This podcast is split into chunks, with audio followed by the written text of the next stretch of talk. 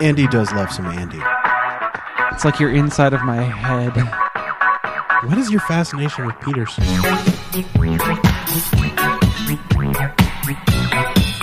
Welcome to the Trade Secrets Podcast. Dear future me, don't go to the courthouse. The moral of the story is don't leave your martial arts equipment in your other coat in a parallel dimension. Comic book talk by comic book geeks just like you. I'm Indian. I like every comic that's ever been made. I would not go to Jonathan Frakes' booth because I would get space herpes. Work it, make it, do it, makes us. And now, your hosts, Andy Padell. That Andy guy looks like he got hit with a bat in the face. And Bean. If there if there could be a hybrid, a love child perhaps, then that would be perfect. Eddie Isaac. Uh, the, the old X Men cartoon from the 90s. I love that show. Yeah, that. And Luke Matthews. So the only people that will survive a radioactive apocalypse are apparently from the Appalachians. work it, make it, do it, makes us Really? Yeah. Wow. Yeah.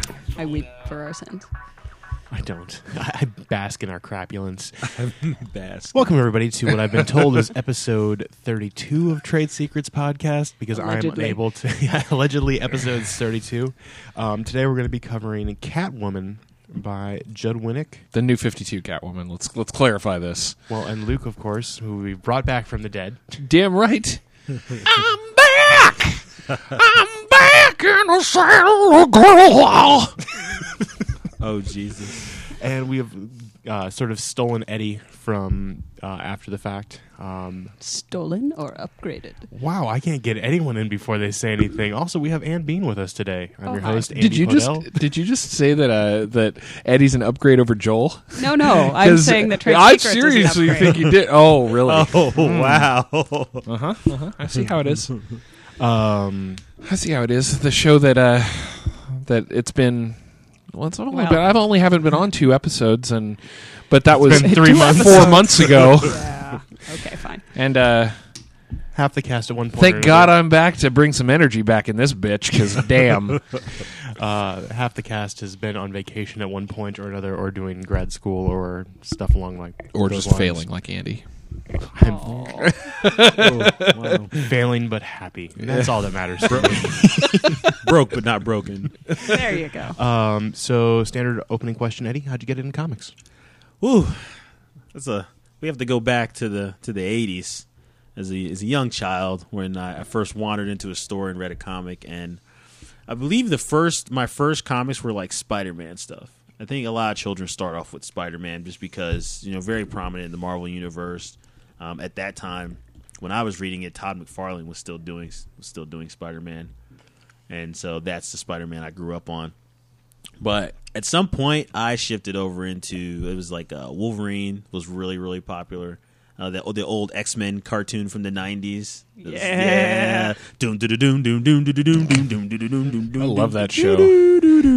Yeah, that. They had uh, the, the VHSs from Pizza Hut. And you, like there was like three of them. You order a pizza and they'd send you a VHS as well. and they Yeah, had, like yeah. two episodes That's on right. Yeah, it's awesome. That's that's one of the best X Men cartoons ever. And then um, when Spawn came out, I think Spawn was what 94, 96? No, it wasn't that late. It would have been 92? 92, or 92. 92, yeah. Because it was one of the Image launch books, which Right, was it was. early early 90s. So it would have been, it had to have been 91 or 92. I remember I bought Spawn One with money from my first real job that was not working for like my dad's construction company or anything like that. I was detasseling corn, yeah.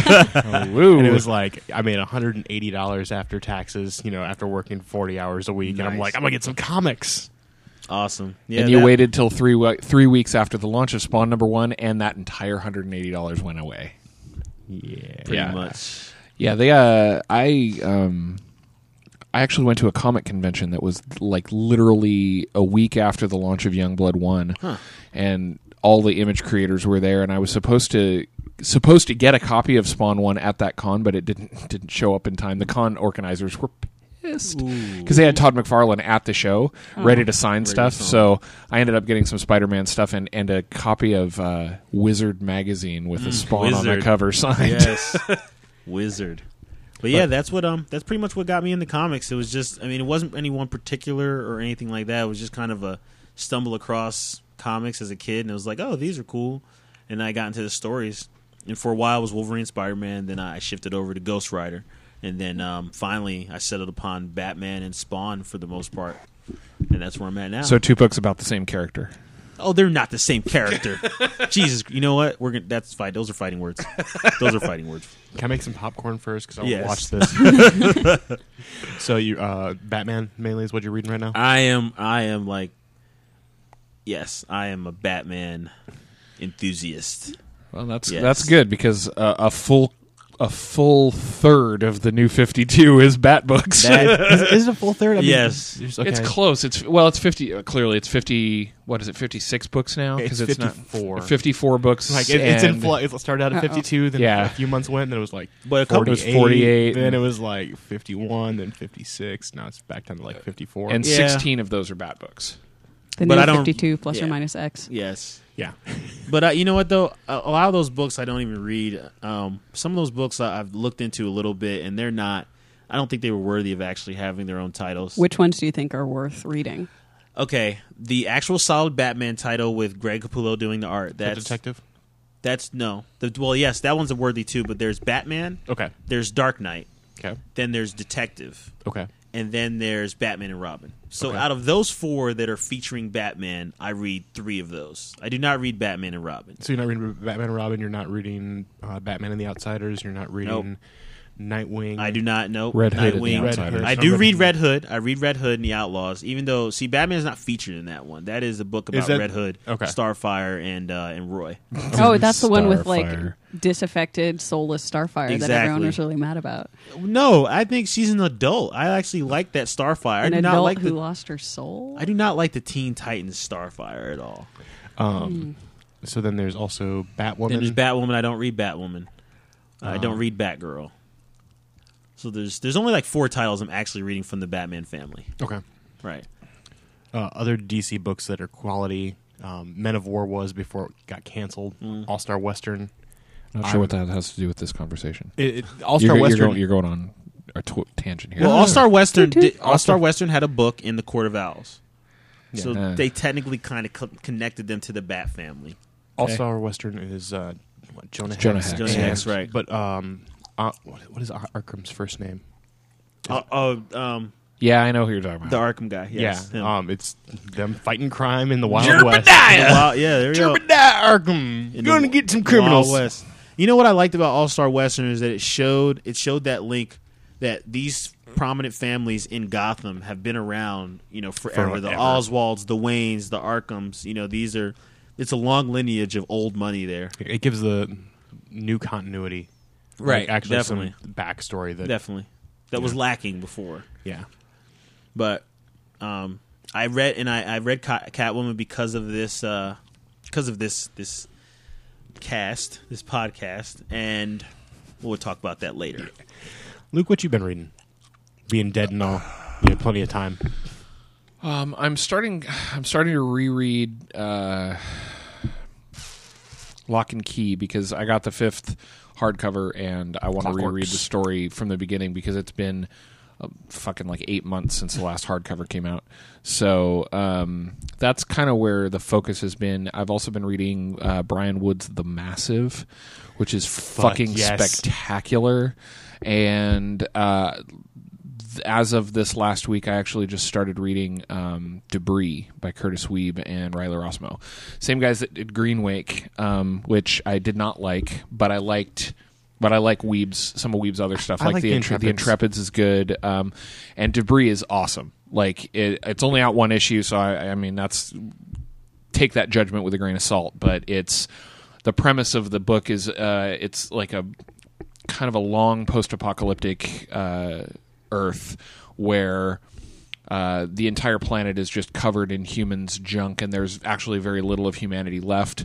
But the spirits of the Earth have basically risen up against humanity, try in an attempt to eradicate them from the planet, and they manifest physically in these like giant junk monsters. So they create they'll they'll have like these giant um, colossi created out of like old car parts and big fucking tires and shit and and that's inhabited by a by an earth uh, like an ele- an elemental effectively. So like Um, WALL-E plus Final Fantasy movie that was horrible.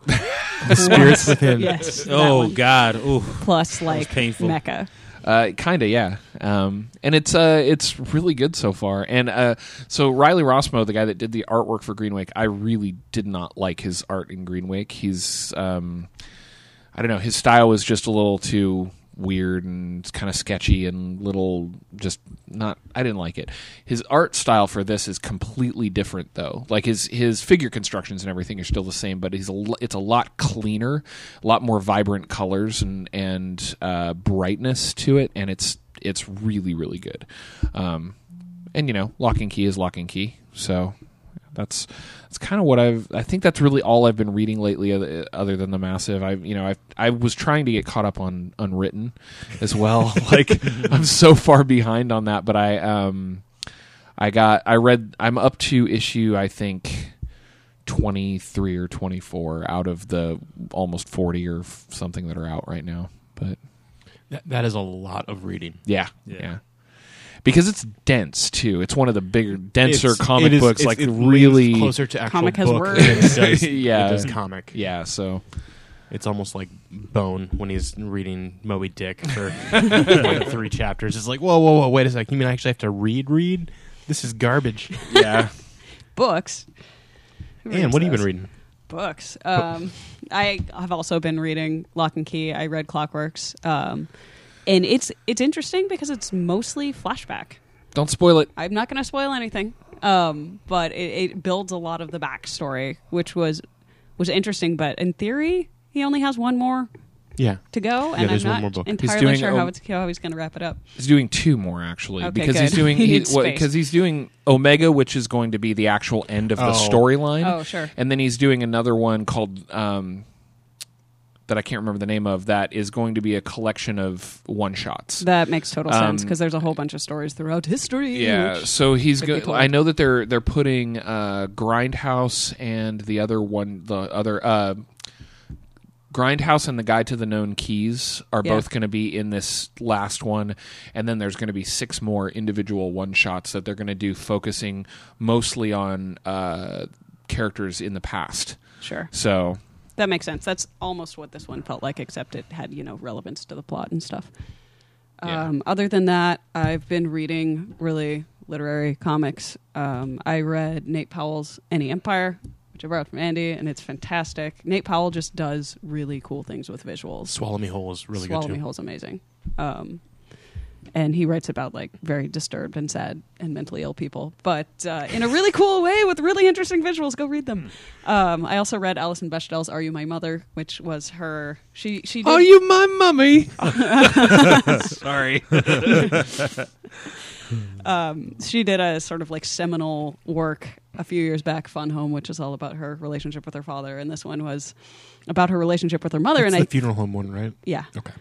Fun Home stands for funeral, home. Okay. um, and I feel like she, uh, people were expecting "Are You My Mother" to be like Fun Home, and it's really not. I, I feel like it's going to take me a couple of times to read it before I make judgments one way or the other. But like, it's kind of on a first read through, I found it sort of obnoxiously meta. She's writing about the process of trying to write a memoir about her mother, but looking at like it making more, a documentary about a documentary. kind of. It, it felt a little. It felt a little like that. But uh, the more I read it, the more depth I find in it. And as long as you're going into it expecting something different, I think it, it's all right. Oh fuck! What is the name of that book? Is it House of the Minotaur or uh, House of Falling Leaves? Uh, I haven't read it. Um, it, that reminds me quite a bit of it because there's notes on the documentary about the book of the fictitious movie Hmm. that take place in the book while you're reading the book off That's to the intense. side. It's No thanks. yeah, no, it's it's a Actu- complete mind fuck. Yeah. I, I, I- did. Go ahead. Oh, I forgot to touch on the other book that I was reading, Red Lanterns. If if you are if if everybody hates, I know I know everybody everybody is like I know Hair Base. I'm like the only person that's like pro New Fifty Two. However, if you're a New Fifty Two fan, you have not picked up Red Lanterns. You should definitely read it. Uh, It is an awesome book. It totally goes away from per, and, and takes from a person who's not a fan of the Lantern anything. Like Uh, the fucking lantern. Uh, the whole I- I- the whole lantern mythos is I- one of the, the- dumbest fucking yeah, things. in I feel comic like it's like playing on the playground with children that are like, I want every power. yeah, it's, it's All right, exactly. It's gonna get boring real quick. Exactly. And What's you your know, superpower? Green. I- what about yours?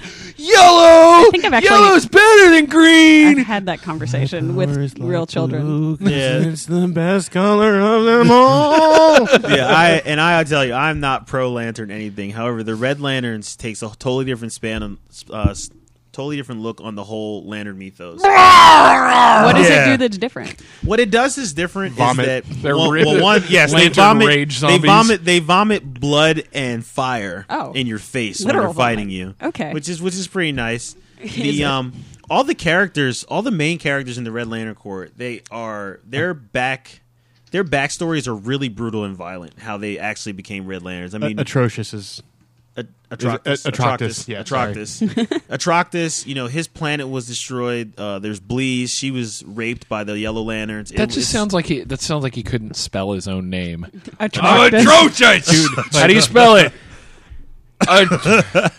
H R O C T S. Atrocitus, atrocious. It's like I will tell you what makes Atrocitus one of the most interesting characters is that he's the only Lantern I've ever ran into that has a pet. He has a pet cat that is also a Lantern. That is also a Red Lantern, and the cat is one of the most awesome things. One of the reasons why I don't like the Lantern. Oh universe. Jesus!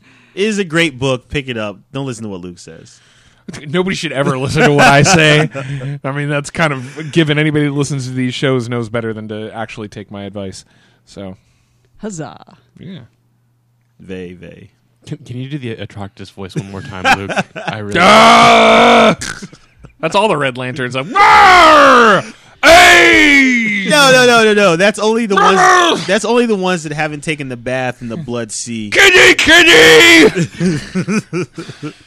Those are the retarded Red Lanterns. yeah. Uh, much like Luke, I've been reading The Massive, um, and I've been on a real big Brian Wood kick. Uh, I really am enjoying Conan.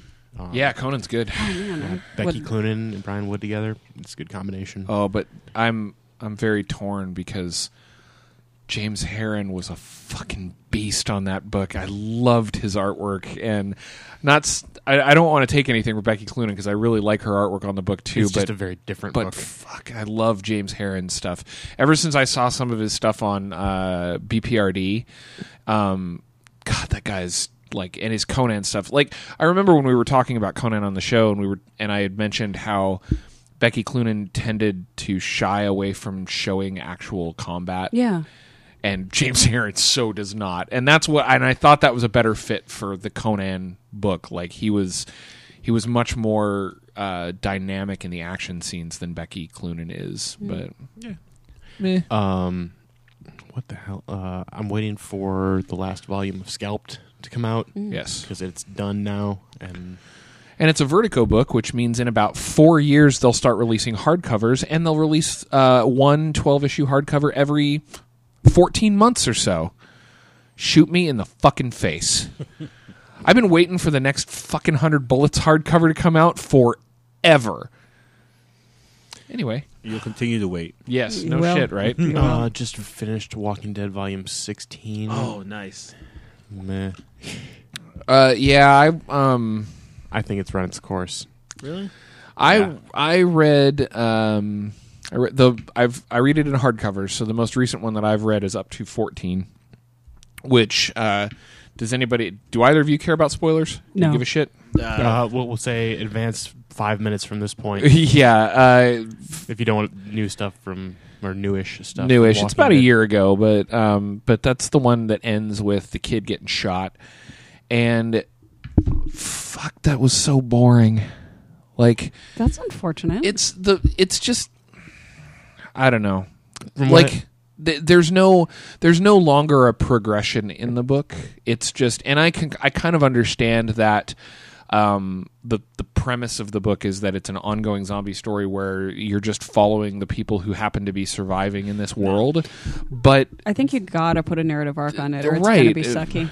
there's a point where it I, I feel it just kind of it's, ran it has gas. just kind of run out of gas and it's I- just like eh. I think that you know it's similar to one week we were having a conversation about Spawn, and I think it's in a similar boat of where you go so many issues following Rick and his group, and then you just jump to another another group that's maybe they're on the East Coast. There's got to be a group in Mexico or California, you know, or something like that. Just another group, and you Yeah. follow them.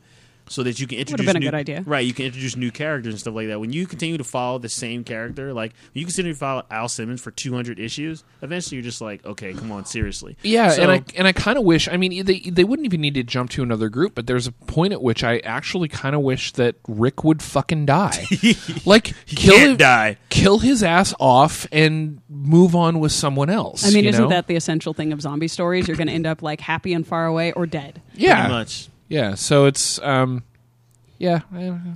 Volume 16 will change your opinion on the overarching story, and I'll just leave that alone. okay. Um, but the one book that has sort of done the zombie thing right, or books, is Crossed. Because it's not, um, you Bless know, you. you. are not following the same people over and over. You're following different groups of people, Yeah, the problem is that you have to be fucking like some completely Kind desensitized. yeah, that's I can't do crossed. It's like it's just shock jock. It's is- shock oh, jock. It's way too shock shock, jock. jockey. It did seem like I've only read a little, little bit of it, but it did seem like it was shock jock with some thoughts behind it. There, there's definitely uh, Badlands is the ongoing series, and there are only three issue arcs, and it's it's really good. It's really fucked up, but it's really good. Uh, you guys want to talk about news? I do. I do. yeah, we'll, we'll get we'll, we'll get to that in a minute because you're gonna ramble for a while. That's that is true. um, I'll talk about Geek Girl Con. Geek Girl Con first. I went to Geek Girl Con. It was fantastic. I missed last year because I had to go to a queer wedding. Just saying. um, but I helped Mike Tron with his booth this year and wandered around and looked at all the things. Didn't get to as many panels as I wanted to, but so it goes. Uh, it's, it has a really cool vibe for a con. It's about 70% women, 30% men. Um, That it seems was- like a nightmare to me. Oh no, it was brilliant. Uh, it was in the convention center this time instead of the Northwest room, so it was a little bit of a bigger space, and I think it felt a little more spread out because of that. But um, That can be a good thing, though. Yeah, it was I mean, nice.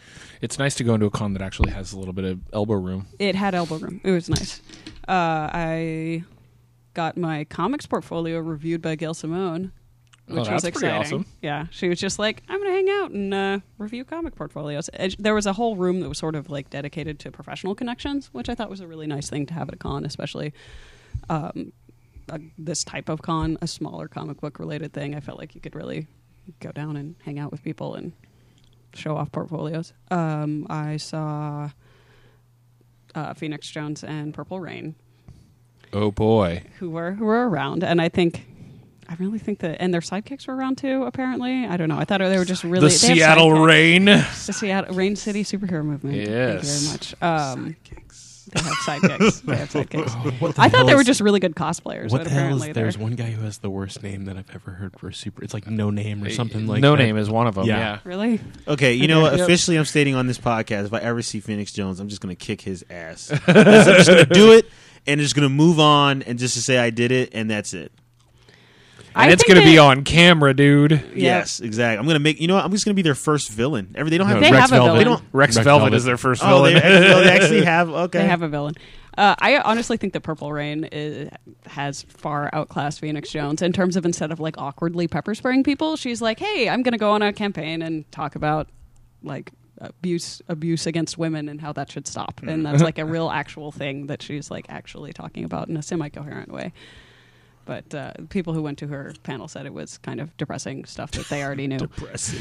well, go figure. But, Wow, uh, what a way to I'm hoping that a- she can I like know. continue on that quest and take it in, in a useful direction because that seems like a decent thing for a real superhero. I mean, it's to a do. good cause, but depressing. When you say that, it's just like Well, she's looking at the it's crowd. She's like, "Look to your left. Look to your right.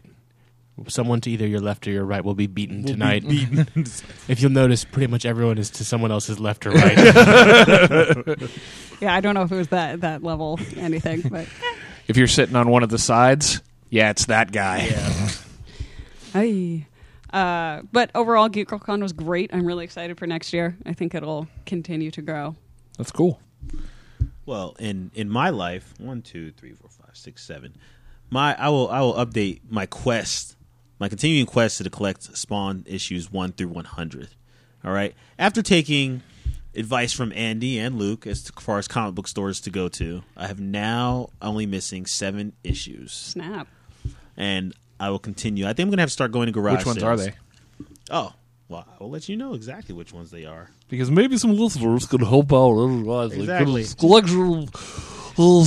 I'm missing issues 27, 43, 51, 53, 54, 64, and 98. you just want to And then I will be done. you just want to email those to me. Yeah. I, I probably have some of them. Oh, really? Yeah. Yeah. And then I'll and then the thing is is that it's a it's an ongoing hobby of collecting something. And then I'm going to have to after I'm done I'm going to have to figure out something else I want to collect. I, th- I think something will something will come up. I'm sure it will. I don't know if there's any other comic books out there though. I mean, it's, I'm not sure that there's any other like. Are there any other ongoing series in the comic book world? Do they do that anymore? Yeah. Well, here's the deal. You got I mean, these stupid little funny, funny books are just for kids anymore, right? Like, Yeah. Fairy tales. the deal only is for is that. Spawn is one of the few comic books that hasn't had like a, hasn't started over year after year. That's true. and so Hasn't you been can actually, rebooted. you, yeah, you can actually collect them. yeah, uh, Rob Liefeld. Rob fucking Liefeld. That so this last week, this week, two days ago actually, Rob Liefeld confirmed what I have always been saying on this show. He's a fucking douche nozzle. uh, he decided to quit DC for the second time in as many months. Uh, this time it sticks though. Um, and he's so he's jumping off all of the books that he was writing and or drawing. Uh, and in the process, um, so what Devoting his life to the infinite. yeah. What happened? What so I, I I I kind of followed it a little bit, and what happened was he actually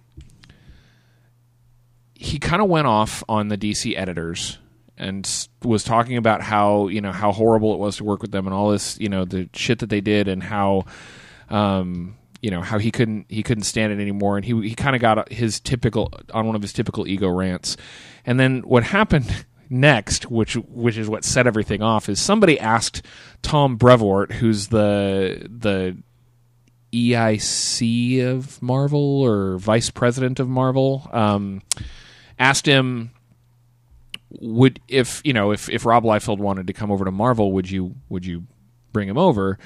And Tom Brevoort, his response was, uh, it wasn't like mean, but he said after after this kind of Twitter flame out, I'm not sure I want to jump on that train. Was how he said it, which then.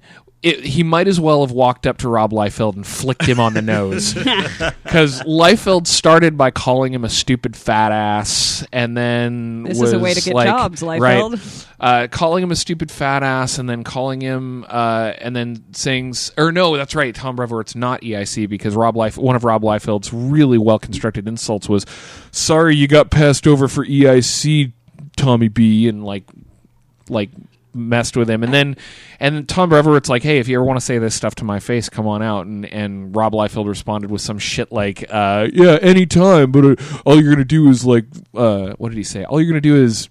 uh, bump me with your gut. And so then um, somebody started talking about he he like made a comment about um, Batman and the writers on Batman and Scott Snyder was like, dude, why are you jumping on my jump all up in my shit about this? And and then he started going off on Scott Snyder and uh, basically has proven that he is as big a douchebag as I've always thought he was. So how many books was he actually writing? Three. Um, and he was drawing Hawk and Dove still, wasn't he? He writes Like- as well as draws. Well, we use the term rights loosely here. like this is Oh, I feel but it, you know, I've had over the years, you know, everybody you guys have heard my my story about my experience with Rob Liefeld when I was a kid that made me want to like that made me hate him. You put him on the list. Um, and I've always thought he was a douche, and people would jump to his defense a lot, like, "Oh, well, he's really actually a nice guy. Blah blah blah. He's a family man." Blah. And no, he's he's just a fucking dick. And now it's actually um, the thing is uh, he doesn't understand. I, I don't think he really understands the uh, that his actions affect other people that work on his properties. F- Because I'm actually considering dropping Prophet just because I don't want to give him my money anymore. And I like that book and I like the creative team on it, but you know what? There's a point at which I'm going to be like, I just can't, I just can't be paying this asshole. Sometimes Um, you got to go there. So, and you know, maybe you, maybe he should like. I don't want to focus on this much more, but god damn, what like there is nothing that anyone can ever say anymore that could convince me that Rob Liefeld isn't just a fucking douche nozzle. Ever since he was in the Levi's commercial, he's been a fucking jackwad. So like, my, my counter argument has uh, just two words to it: Savage Hawkman.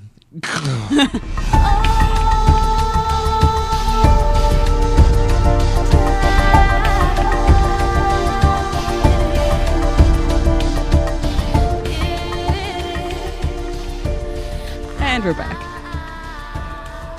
And Andy and has. he's, he's silent. so we just finished reading No, no, Catwoman. no, no, no, no, I've got this. I've got this. Okay.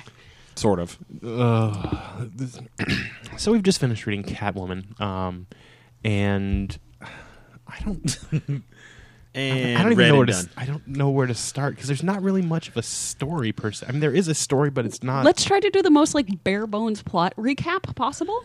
Uh, bare bones plot recap. Catwoman shows up, bangs Batman, uh, bangs Batman, gets her fence killed. Yep. and then uh, Fights a bunch of corrupt cops. finds a bunch of corrupt cops. That's- and wait, no, that's- no, no. It's uh, no, no, no, don't gets- forget Bone. Or is it Bone? Yeah. yeah, Bone. Bone. That's So. I was like, Bane. Wait, no, No, Yeah. Bane is a much better villain. Um.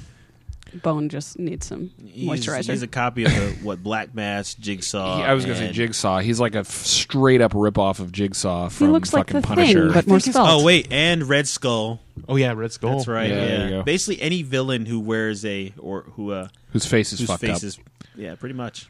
Like uh, what was the what is is it is his name Jigsaw? The dude from fucking Dick Tracy with the Uh, prune face. really? Wait, no, or it's a there different ano- guy. There's another It's guy. another guy. I can't remember from Dick Tracy that uh, has the the like scarred up face, no, and I can't no. remember his name. Jesus Christ! Don't let's not. Okay, so while you think Steve of that, McQueen. I don't know. yes, yes. Um, I- so I'm gonna, I'm going to say something that I didn't think I would say when I uh, when I started this reading this is that um, the writing is not actually as bad as I thought it was the going to be. writing's okay. Yeah. Uh, it's it's okay. It's not spectacular, but it's also not it's not bad. I think where this I think where this book loses me is is the artwork. And the thing about the artwork is that it's it's not bad artwork. Guillaume March he has talent, but he misappropriates it. like That's he, well uh, said, sir. Very diplomatic. um the it's it's especially bad in the first issue, which I think is one of the reasons why this book got panned so badly was because he went so far over the top with the crazy poses and the half naked Selina Kyle and Can I The totally naked Selina. Wait, no. break down the first page in a deconstructive fashion? sure So boobs. This is, I think, this is why exactly what Luke's talking about. This got slammed so much. So it's four panels, and there's an interior monologue that's going on, and the her dialogue. It's like she's leaving her house because people are gonna come bust in, and they're gonna try to find her and kill her, and she'll already be gone. And she says, "Wardrobe, mittens, talkie talk." And babies, which is like her getting her stuff on and her cell phone and her kitties. Um, but in none of the panels do we see her face. yep. Um, most of the panels, and actually all of the panels, have a shot of her red bra. She's getting her cat suit on. Um, they're all very sexually suggestive, and um, because we don't see her face and she's talking about objects, there's this like kind of overwhelming theme of like objectification. If Yeah. you needed to know what objectification is, it's right there. yeah, and then it's punctuated by the by this like fucking um, Schindler's List aesthetic, where everything in the scene is very mildly colored or you know very washed out, except the bright red bra. Um, so you're immediately the entire scene, not only just the fact they're not showing her face, but they're immediately and purposely drawing attention to her breasts the Yeah. whole fucking time. It's not exactly a bad thing. Hey, I, I'm Breasts not, are I'm not good, against but objectification is bad if it's supposed to be a book where we're reading from Catwoman's Yes. perspective and we're Yes. supposed to be like empathizing with her and not being like, oh man, she has nice tits, right? I ain't. I ain't. I ain't arguing against. I ain't arguing against some hear T and A here and there, right? um, but then and then there's.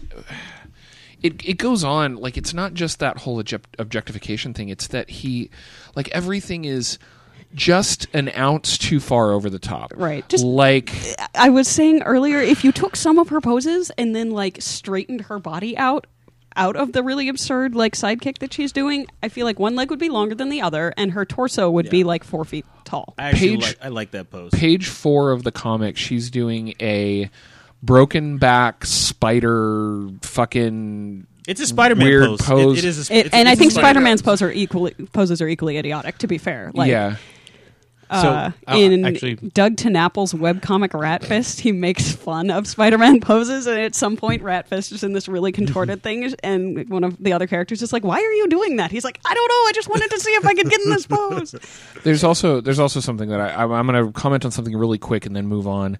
Um, I, I hate the cats. I hate the inclusion of the cats. I hate them. I hate them. I hate them. I hate them because. W- One, she's got fifteen fucking cats crammed into this little tiny fucking thing. Surprised PETA hasn't in, shown up. And, know, in, right? and in every scene, one of them is falling out to its death. I mean, she's jumping off a rooftop here, and there's a cat next to her that's just gonna die. But it doesn't. But it in- manages in- to land on her shoulder. In every fucking scene, there's cats that are going to die. That did bother me. Like, She's not like she has a personal relationship with her cats. Yeah, like every just cat owner I know would be Oh, I'm a- horrified. I'm a Okay, cat. so- I'm a cat woman, so I gotta have cats with me. Blah, You know, so we're talking about the inside of the thing right now, but I want to go back to the cover of the graphic novel Right. and just point out a couple of major flaws. which is also Like the physics? cover Whoa, of whoa, the whoa, whoa. first Physics? issue of the comic okay. book. So she she's a jewel thief, you know, a cat burglar. Who big surprise there? She is the worst jewel thief on the face of the planet. She's got a pouch of diamonds that she is just letting fall out, Pouring all over, all the over place. herself. Yeah. But the thing that really bothered me the most is if you look at the cover art and the goggles that are on the cover art, how are they reflecting the diamonds if they're facing the opposite uh-huh. direction? Oh, no! Now oh, everything's oh, ruined forever. yeah. All kind. The goggles are reflecting the diamonds, and The boot that is to her right on the cover is hovering in midair. Yes. because there's no way that it could sit on that ledge like that. correct. That's true. Um, Correct. Let's see what else can. what That's other- actually, you know, it's actually funny that you point out that those are goggles because every time I've looked, every time I've just glancingly looked at this scene, I thought that was a bra, like laying just on a ledge further down away from her. it's a very bra. tiny bra. A very tiny bra on the No, ledge. just farther away. Like I was uh, Gotcha. perspective well, shit. th- I think I didn't notice some of that because I was so distracted by her breasts. Because if you straightened them out, they would be wedge shaped. yes, yes, yes. They're they get they they change size They too. do. They get really They really they're really really big on the cover. They're small in some panels. They're bigger in other Yeah, panels. whatever. There's it's a plot device, I guess, or something. It's You know, her magic power, Yeah, she Um, can make her boobs larger and smaller. It's awesome. Like a Okay, I- rebooted Stepford Wife. So uh, the one other thing that I would like to point out about the cover is I'm not sure how she's not falling off, like the ledge that she's on. Yeah, we Uh, don't. A good portion of her body is actually on that ledge. yeah, see, Uh, her yeah. head is actually resting on a on another ledge. on another Yeah, ledge. So, that- Is it? Yeah, it is. There's Yeah. a ledge underneath her head. but that's but that's perfect. Like we're sitting yeah. here debating it because it's it's so poorly done. Um, and I, I also don't understand the virtual reality Gotham in the background either. But um, that doesn't. I feel like- that's stylistic. Whatever. In general, the artist sacrificed clarity for added drama and hypersexuality. Sure. So I really I really think I really feel like the first issue of this comic botched a lot of chances that they tried to repair in later issues. Specifically, her relationship with Lola, for one. Um, and one of the things that, that bothered me about this was the int- the introduction of Lola, who looks she Lola's built like a professional softball she's player. yeah, she's built like a She- brick I mean, shit she house. is. She is. That But is that's- a big girl. But that's the thing. It, She's I- not I get the impression. no, she's she's not just, like, fat. really she's solid. Like solid. I get the impression that she's supposed to be, I- I'd say, in her late thirties, early forties, right? Probably 40s, yeah. 40s. And one of the things that really bothers me about the introduction of this character is that she is, she's older, she's a little heavier, um, as you say, solidly built, and the way they introduce introduce her is for Selina Kyle to say her name is Lola, and she was actually a, she actually was a showgirl. No bull, really a showgirl, as though someone who aged out of being a showgirl could, you know, like we would never believe it, Right. And I'm like, it, I, That I think it as goes to odd, the too. song. what? Her name was Lola. She was a showgirl. Copacabana. Again, Oh, I feel go. like never caught that, but I still, feel like that was probably a, a witty thing that Judd Winick was trying to do that got somewhat undermined undermined big time. by the presentation. Like, Um, I also think he could have phrased the dialogue a little bit differently so that we would have gotten the "Hey, Copacabana." Yeah. um, and it's funny because the rest of this issue there are there are some scenes that are overly sexualized, but that advance the plot. Yeah. which doesn't bother me. For example, the one where she's she's being the sexy bartender chick to get like to get Close in with to the, the- to get yeah, close to the guy to the that she wants to destroy. So he can take his eye out. I'm totally okay with that That's because purposeful. because that is true to the Catwoman character, right? Like she she does that. She uses her sexuality um, in certain instances As a but, weapon. But in the scenes where she's not purposely using her sex- sexuality as a weapon, it is unnecessary to further over sexualize her. Um, it it becomes gratuitous at that point, and it undermines it undermines scenes like that one where she's using it as as a weapon, right? Because then you just like I don't know. It just I felt like it, instead of not having her being really sexual in the other scenes, it's like they they disambiguated her being badass and using her sexuality versus her being sort of internal by like how much she's crying. Honestly, it's like not that she's any like sexual, just that she's crying more, and that means she's Yeah. having feelings. yeah. So let, us go into issue two at this point for a second. And I The just second half of the sex scene. Uh, no, I don't care about that at all.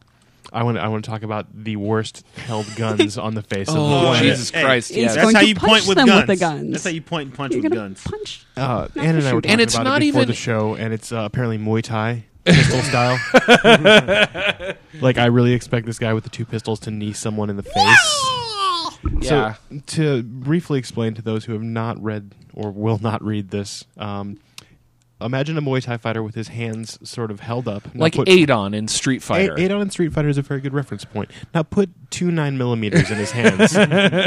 I don't know if that's supposed to be accurate or intimidating that you're going to miss Well, no not- matter how you're shooting. 'cause if he pulls the trigger, he is going to break his wrists Yeah. or elbows. or he's just going to lose the guns because like that's the one thing that has always aggravated me about like this isn't even like quote unquote gangster style where you you know they're turning the guns sideways because It's double gangster style. yeah it's he's like especially the gun in his right hand is at such an angle that it's not even that when it recoils he's just going to drop it it's going to get propelled it's- into him. Well, they actually. It depends on what you know. If they're actually nine millimeters, he could probably actually make that work. But if Anything they're anything like a bigger than that, anything- forty, yeah, yeah. that's going to fly out his hand. it's going be to all impact over the- on the ground. Exactly. It's Another gonna be- round's going to go off. It's going to be brutal. He's going to get shot in the I, toe. I I will say this. You know, we were talking about this earlier too. Um, it's a scene with Bruce Wayne and Catwoman, and whether Catwoman actually catches him off guard or if he kind of plays into it. And this next scene where she actually, while she's got his her legs up on his shoulders, bends over and kisses him. I'm not. You'd have to be a contortionist. There is. I don't think there's any way. no, matter- spine she no- would have to have a broken back and a couple of broken ribs to make there that is- happen I just cannot see Punctured that lung. happening. That is incredible flexibility. yeah it's So- damn And sexy. I Wait, are really you think that when if she's you- kissing Bruce Wayne? Yeah. Yes, Yeah. Okay. that is That is absolutely. Also, I think that her breasts and his head are taking up the same phase space. They are. They are. And if her breasts were actually as big as they were in the scene before, where she's the bartender, that also makes that somewhat impossible. Yeah, I'm just and saying. and what's what's aggravating about all of this is that the writing. uh, I I wonder. I want to know. I, I would I would love to see Judd Winick's script because clearly he's you know at some point he has to communicate some of this to the au- to the uh, the drawer. The drawer. the artist and uh, and tell you know what kind of things he's trying to convey in the scene. And I feel like I, I feel like March is just taking his direction and being like oh fuck it I'm gonna crank it up to eleven. I'd be curious and to see how much of that was why- in there. and that's why I want to see it because the writing in and of itself I like. I like this this whole setup where she attacks the Russian guy and then draws him into an open space drawing both of the factions of this Russian mafia into an area where they're going to confront each other. And then she sets it all off by a room full of guys with guns and she tosses a couple of firecrackers in there and it freaks mm-hmm. them out and they start shooting each other. Like that that progression was actually really cool Yeah. like and I like the way that they played it out but then again the whole scene gets just completely undermined by the by the fucking artwork and the way that it's it wasn't as clear. yeah. and we were talking, anne and I were talking earlier, like, March, his figure constructions are generally good. His And his style is good. He's clearly a good artist. I, I actually really like, even though sometimes they come out overly cartoony, I like how he handles his facial expressions because he does convey really kind of complex things with his faces. But then he, he just, like, his. His artwork is good. His design work is bad. Yeah, he needed to dial it down a few notches, and then it would have been great. in this in this panel where they introduce Bone, the next the next sheet is another cover, Mm-hmm. and Catwoman goes absolutely the the look. I, I mean, I understand what they're trying to do, but she's like absolutely not human anymore. She's more feral than anything. Sure. Which is I think appropriate for the Wh- issue. which- Exactly. right, which is which was which is great for this. That, I mean, like I'm touching on a good point.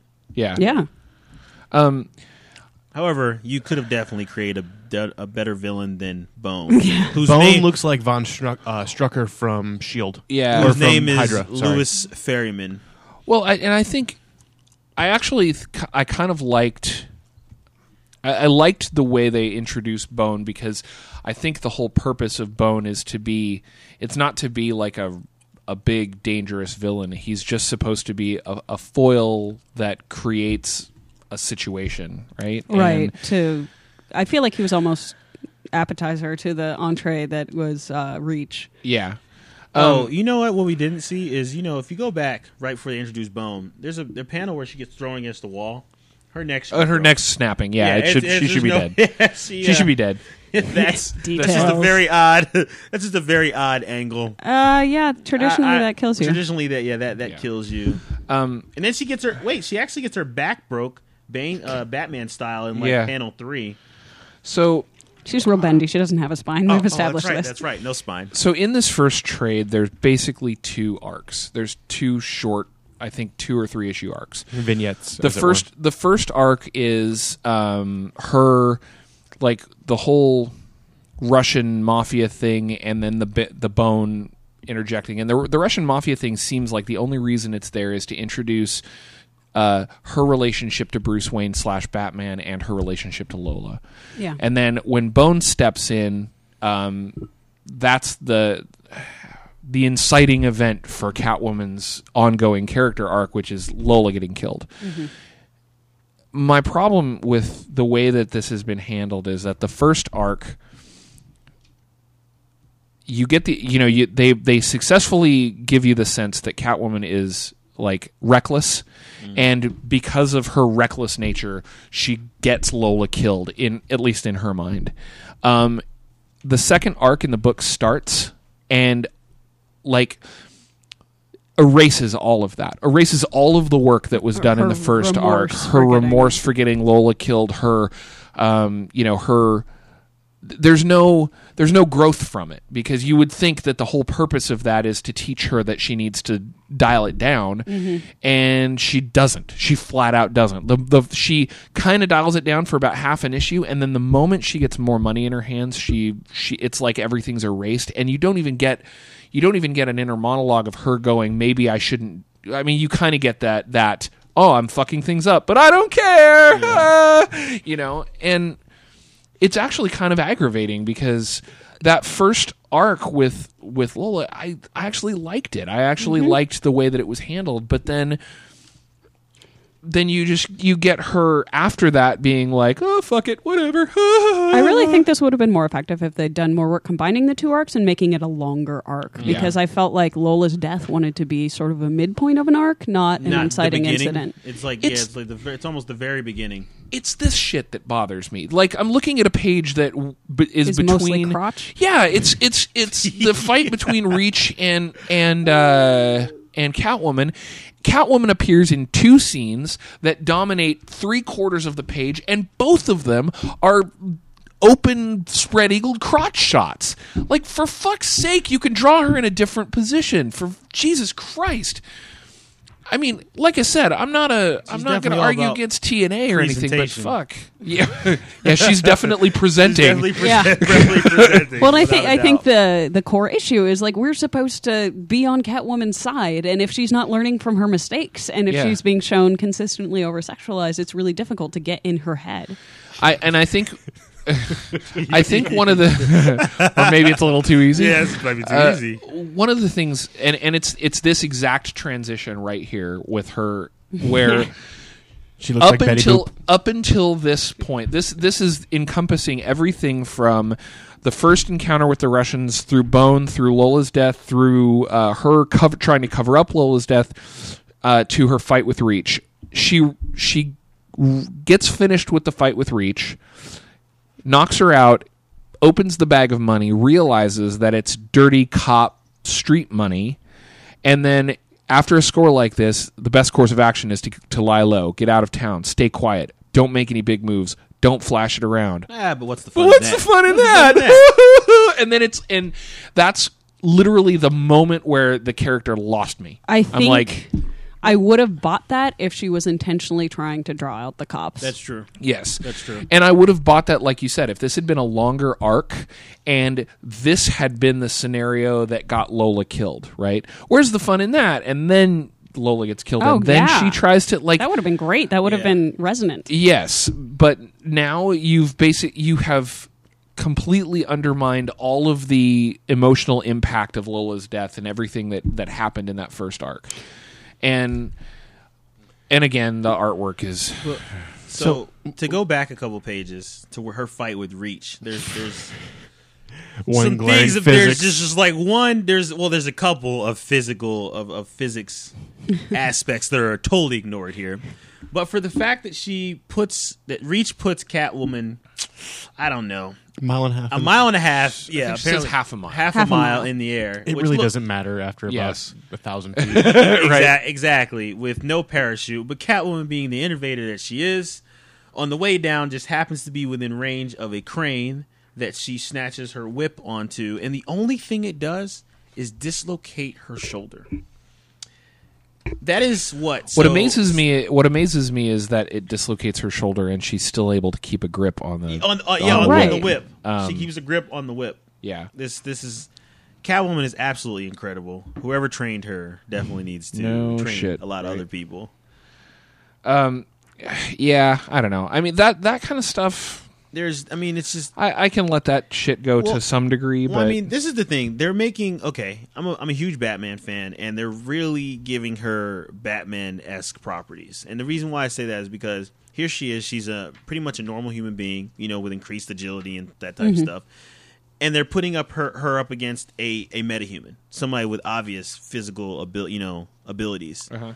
And that is that is a consistent uh, Batman piece, you know, or a consistent Bat family piece as far as Right. Robin, Nightwing, all of them, and they're sucking Catwoman into that. And instead of allowing Catwoman to take off on her own and be her own character. I think they're still taking little pieces of the Bat family and, and putting them into Catwoman. Do you think they're trying to make her appear more heroic in that way, or do you think they just can't come up with a different plot? Right. I, I no. I think they they they can't come up with something to separate her totally. Of course, she exists because of Batman. Mm-hmm. Right. However, giving her her own book is a chance to allow her to separate herself from from them. Yeah. I mean, you could have started this story off where she's not even in Gotham anymore. She's in a totally different city. Hmm. You know, and then now you you allow her to build on that that she's in a totally different city. She's doing her Catwoman thing there. It would have been interesting if she actually had lied low and gotten see- far away. exactly the but you're but money. now keeping her in gotham allows who guess who to make an appearance in her book batman you know what i mean it's that is actually uh, one of the things that um, that's a that's a core flaw in the new 52 in my opinion was the fact that they rebooted this whole si- series and yet there are some they they they basically rebooted but they didn't restart does that make sense Yes. like they they said this is a new universe and this is a new mythos Right. but they started it in in the 40th year of that mythos rather than starting it from the one. beginning again and what that what that ends up with is you still have um you still have the same exact continuity issues that a new reader coming into a long-standing book would have except you don't have anything for them to go back and read Right. you're still you still have all of this mythos built up that's somewhere in an archive in DC some some you know group of people got together and said this is what has led to this point right this is but- canon. but it doesn't actually exist out in the world. So when somebody reads this shit, they're going to be like, "Well, where the fuck did Selina Kyle come from? Where did this relationship start? Where did Batman come from?" Exactly. And the the Catwoman book should have been a origin, like it should start off as an origin story. Like Yeah. it should have been, a, you know, we, you know, who is Selina Kyle? Why has she become Catwoman? You know, it wha- would have been it would have been interesting to me anyway um, had they introduced Catwoman in one of the other new 52 Bat books like they do normally with Right. uh, these side characters and then wait six or eight or ten months and then come out with a Catwoman book that rewinds and shows you the beginning. Exactly. kind of like That what they did cool. with the two Superman books right? Because they had the one Superman book that was modern day Superman after he had learned all this shit and become a long running superhero. And then Action Comics was Superman in his first few super runs. Now I'm not saying they did it well but I'm saying that it was, was- at least there was something there with the and they were trying to show you know the history So one thing that they, another thing on that note, I, we might have talked about this, is that they released uh, when the New Fifty Two came out. The first book that came out was Justice League, where Batman knew Superman. The next week was the first meeting of Batman and Superman in Detective Comics number Yeah. one. And it's just like, really, guys, you, you can't even do that. and that's Well, I and that's again where I, where I, it's the same thing. Like I was reading, I read that first issue of Justice League, and I was, um, I was just as confused reading that issue as I would have been as a new reader reading, picking up a new issue of Justice League. Like you, you're still this this comic book is still showing characters that you're technically you're not supposed to know anything about. This is supposed to be their introduction. And I have a I, Catwoman is a perfect example of I have this feeling that if you're when you introduce a new character that's truly new, mm-hmm. that's the first time you're putting a comic book out there. The writers that are going into it go into it with a completely different mindset about how they introduce that character, how they build the backstory, how what little snippets of that person's history they're going to show in order to build the character for a new reader. But There was a little of that, but not nearly enough. there was a little, but I think that when you do the reboot like the new 52, the writers go in and there is absolutely no way for those writers to approach it as though the character is brand new. There's they they can't you can't wrap your brains around it when you got 40 years of Catwoman history and Batman history that they're trying like now Marvel's to cram done it in multiple there. times Oh, they're successfully. infamous for doing it. I wouldn't say successfully. Yeah. Okay, but Yeah, think like about Punisher, like the Punisher Spider-Man Max movies. is a Punisher Max Yeah, is a Punisher Max Punisher Max. Punisher Max. Punisher, Punisher Max, Max. is a brilliant example of of rewriting a character and you look at that book and you don't need to know the history of Punisher to understand. You don't you know, you can read that book as a standalone and it's totally um, you you understand where he's coming from and what's going on with him. And this one I, I don't. I don't I feel even though this is supposed to be a brand new introduction to Catwoman, I read this book and I feel like I should have read 40 years of continuity to understand it. Especially the Batman Catwoman relationship. I wasn't. I mean, I haven't read a lot of Bat books. I know they have a relationship, and it's sort of a troubled love hate thing. But um, it was it was interesting how they they treated it in this They've one. had a relationship. Yeah. I mean, because I mean, Batman. Or sorry, Bruce Wayne has a kid Bru- with Talia al Ghul. Right. Who um, is Uh, Damian Ra's al- Wayne, Ra's the, new, the newest Ra's al Okay. daughter. Right. Yeah. Um, Damian Wayne.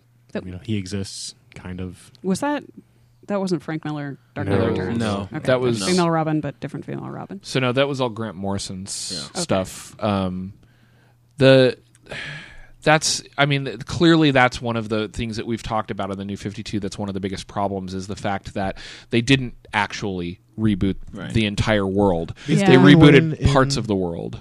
Batman and Robin. The in new- Batman and Robin is Damian Wayne, and in one of the books, one of the books, the first I want to say the Dark Knight, the first page shows all the Robins there except for Jason Todd, mm-hmm. and you've you've basically skipped all the years of Dick Grayson, Tim Yeah. Drake, and you went right to Damian and went right to Damian Wayne. So mm. it's kind of like if you're and if yet you're new, they specifically say in the new 52 that Batman's only been operating in Gotham City for like a year and a half. Exactly. So it's like Oh. in So- a year and a half, you're going to tell me Tim, Dick Grayson grew up, Tim Drake grew up, and then now Jason you have, Todd didn't. and grow Jason up. Todd just didn't exist. Right. So it's Wait, so uh, did the Joker kill him or not? Has it said one way or the other? no, okay. In Red Hood and the Outlaws, Jason Todd did kill Joker. I mean, uh, Joker did, kill Jason. Todd. He got tossed in the Lazarus pit. Yes, yes. Came They back they they have for Red confirmed that continuity still exists in Red Hood and the Outlaws. yes. So it's like so fucking confusing. It's it, it is it is because if you're a new reader and you're picking up Dark Knight, you're wondering where all these other where these other two Right. Robins came from. So here here's something They were interesting. with him for like a week. Here- Yeah. Here's something that that I thought was actually really interesting was um, I was at my comic shop yesterday, and uh, I was talking to the the guy that runs the place, Chris, about the fact that I had to read Catwoman for the show. And um, I said I had to read Catwoman. I have to read Catwoman for the show, and he kind of goes, "I'm sorry," and and I said, "Yeah, you know." I I told him I'm like I was never really a big DC fan, but the new 52, I just I've stopped reading all DC all the time for anything, and his response was, "Yeah, you know I've heard that from a lot of people," and that's s- sounds like that's the exact opposite effect that They wanted DC wanted out of this, right? Like I don't I don't know a single new reader that was drawn into DC by the new 52. And I know a lot of old readers that were dumped out of it by it. Um, and it's books like this that that are the problem. Like Well, I, I know another something I was talking with about, uh, with Ann about earlier was that the the writing the writing is not absolutely horrible. right? no, it actually it's, isn't. It's pretty decent. But however, there are points in where you think that that Judd has made a connection almost, I guess, with the female psyche in Catwoman's like thoughts, her inner monologue, and all that. Mm-hmm. You feel you're like- connected to her. You feel connected, but then there's points where you know that that is not like that has not been done for the you know this many panels. Like, Yeah. it's no longer that in turn that psyche of Catwoman, It, and we it kicks you out of your, her brain. Right, exactly, and that it should have what what should have been done is that, or what may, might be better is that you know with a female char- female character, uh, her, Female heroine, writer. female Yeah. writer, heroine or villain. That's what it should. I should think have. either female writer or more subjective. I really do think that men can write women coherently. It has happened. yeah, it has happened. but, happened. uh, That happened. didn't necessarily happen I in don't this think book. it was successful. Truly, in I, this, I this think, book. I, and and Also, I really, DC got shit for not hiring very many female writers Yeah. with the new Fifty Two. I but really they introduced a lot of female characters, which was you know, and then there's Marvel, which kind of has the reverse problem. Like they have female writers, but not very not many female, female characters. characters. Well, not very many prominent ones. No. And I mean, honestly, this book, like, there's some really good things about this book. It passed the Bechdel test with flying colors. there were, like, at least four named female characters. Yeah. And Yeah. they talked to each other about things that were not men. Um, and they beat each other up, and it was good times. Uh, Um, there were some really funny one liners. I think Judd Winick is really good at internal monologue. And that's probably why internal monologue was driving this book. But There's no concept of time either. You're right. That's hmm. exactly where I was going to say I next. believe that this. I want to know a couple things. One, this is the longest night. This is like Long Halloween. This is the longest night ever. Two, yeah. sh- let's we need to explain. You can measure it by the color of her bra. Oh, they need to explain how this woman gets her ass kicked this much in one night and, And- is Yeah. and is still alive. I mean, able So to move. she gets brutally beat up in like three or four panels where you know by the bones guys by reach by the cops again in the station i mean it's just the most incoherent stream of panels in this book is I believe it's in issue four. Immediately after she beats up the Russians uh, that killed Lola, um, and she goes back to so.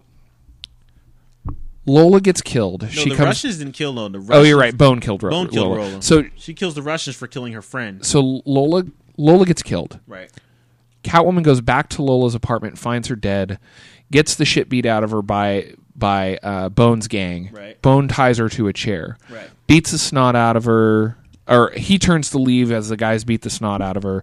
She breaks loose, beats the crap out of them, goes to the party to find Bone or to the to the to the club club or club or whatever to find bone has a fight with Bone, goes to kick him off the roof. Batman shows Steps up. They have the conversation. He steps in, saves Bone.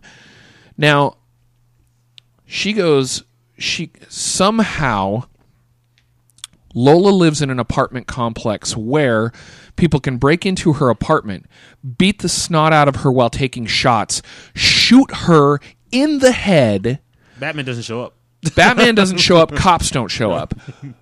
Catwoman shows up, gets the shit beat out of her in the same apartment, breaks a chair, and beats the crap out of a bunch of other guys. Still, nobody shows up. Right. She leaves for an extended period of time, enough to change her outfit, go to a club, pseudo seduce a guy, get him out on the roof, beat, Beat the him crap out of him, have a conversation with Batman, goes back to the apartment. Nobody has shown up yet. There's nobody there, no cops, no neighbors, no nothing. There have to be at least three gunfights before the neighbors are going to call the cops. so then Well, This the cops is Gotham finally- City, dude. Just to let you know. I I know, but then the cops finally show up here's where the incoherency starts. She goes in and there's that whole monologue about her, which actually I think is probably one of the best parts of this Yeah, book. I agree. Is where she's going into the apartment and she's burning all of her all of Lola's things that can tie her to Catwoman, and she has that little switch in her brain where she's like, I can say that I'm doing this for her sake to save face and everything, but what I'm really doing is trying to save my own ass. And that I thought that was excellent. Yeah. And then cops walk into the room. Now, first of all, she thinks it's Batman for some reason, even though there's multiple cops and multiple footsteps, which I don't know how she how happens to miss that. Um, secondly, the beginning of the next issue, they show her falling onto a car. I mean, clearly she has fallen. She's hit the top of a car. At least that's what this panel looks like. In a like. position that will break your elbows. That's not how you fall, but that's Right. another story. And I'm not, but I'm not worried about that. What I'm worried about is what the fuck is this? What happened? Did she bounce off the car and then onto a dumpster? yes. Like, and once you get past that point, so they show the fact that she was in the apartment. She was the cops came in, and then she firebombs the apartment, grabs Lola's body, and swings out of the place and onto the pavement. Lola's dead body is lying next to her on the pavement while the apartment upstairs burns that had the cops in it. She runs away, leaves the body behind on the fucking sidewalk. Funeral next Because day. that has more dignity. And I don't get that. That whole I- that sequence was really like, jarring. It makes no sense. There's no there's no she didn't close anything off. She didn't prevent herself from being like identified. She Mm-hmm. didn't stop anything except now she's got cops who witnessed her firebomb the apartment and take the body out. And yet the body is somehow available for a funeral. well you know Like, well, that I'm sure the cops found it, but then Yeah, why aren't they doing a manhunt to find her? Well, that and that Catwoman was probably 125, 130 pounds at best, and she carries a softball player out of that freaking. She's I a mean, very athletic Hey, look, pounds. Lola is at least at least 5'9", 5'10", like 160. That I actually found more believable than the than the like. you found it more believable that this 130 pound woman swings through the air on a whip. You know what? Uh, I, I'll, I'll give her the. I'll give if it she that can do because the of her athleticism. Dislocating, Yeah. then she can lift up Lola, right? anyway, I, I I'm I need to stop talking about this book now because because it's a shame that there are there are moments of brilliance that Yeah. There Judd are. Winick Yes, puts in this book. The art, I think, universally mars his writing, and I think there The are direction of the the art. dire- yeah the art direction, and then I think I I have to f- I feel like parts of it I I guess I have to blame it on editorial interference maybe or something, you know, and but there are parts where Judd Winick shows that he's capable of writing something better, and then for some reason that gets blown out the window halfway through the book. Have you guys read like- his other stuff? No, I haven't. No, I- I would either. highly recommend Adventures of Barry Ween, Boy Genius. Um, it's fantastic. It's hilarious. Uh, he- and it started out as sort of like kind of sporadic short arcs, and then he has a couple of trades that are a full arc. So you can, like, I know that he can develop stories, and I know that he can like have good female characters and like be subjective and do things well. And I feel like only bits of his writing talent were really able to come out in this book. Like I feel like there's some good one-liners. I was chuckling at the like, well, but I did just have sex with Batman. Yeah. Again. So, uh, Luke, the most Yeah. important question: buy, borrow, or burn? burn in a heartbeat. I, I'm sorry. I I want to say borrow.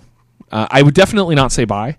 I want to say borrow, but um, there's just too much wrong with it for me to say borrow. So it's got it's a solid burn for me. Anne, I'm actually going to say borrow, and I'm going to say borrow mostly because I feel like one should educate oneself about things even when they're highly problematic. Eddie. I'm gonna say borrow because the fifteen dollars I spent on this book, I could have used on like another Spawn comic.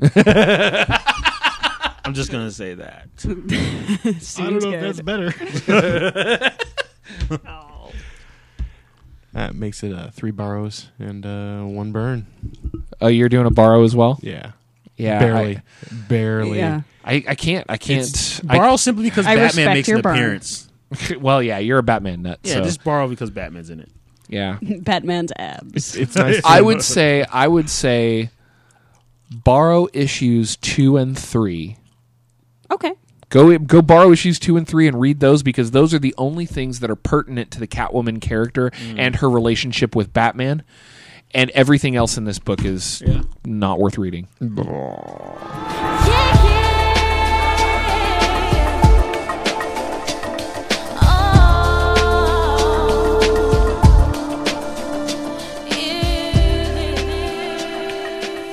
So next time, uh, which will hopefully be in two weeks, we're going to be covering. No, it'll be in fucking two weeks, sir. it no, might hopefully. be earlier. You're dead to me. You shut your damn mouth. I'm not going to be dead to you much longer, sir. We have not rebooted the entire continuity. It's no Geekerific is undergoing the new two. the new dude. Uh, we're going to be covering Blacksad.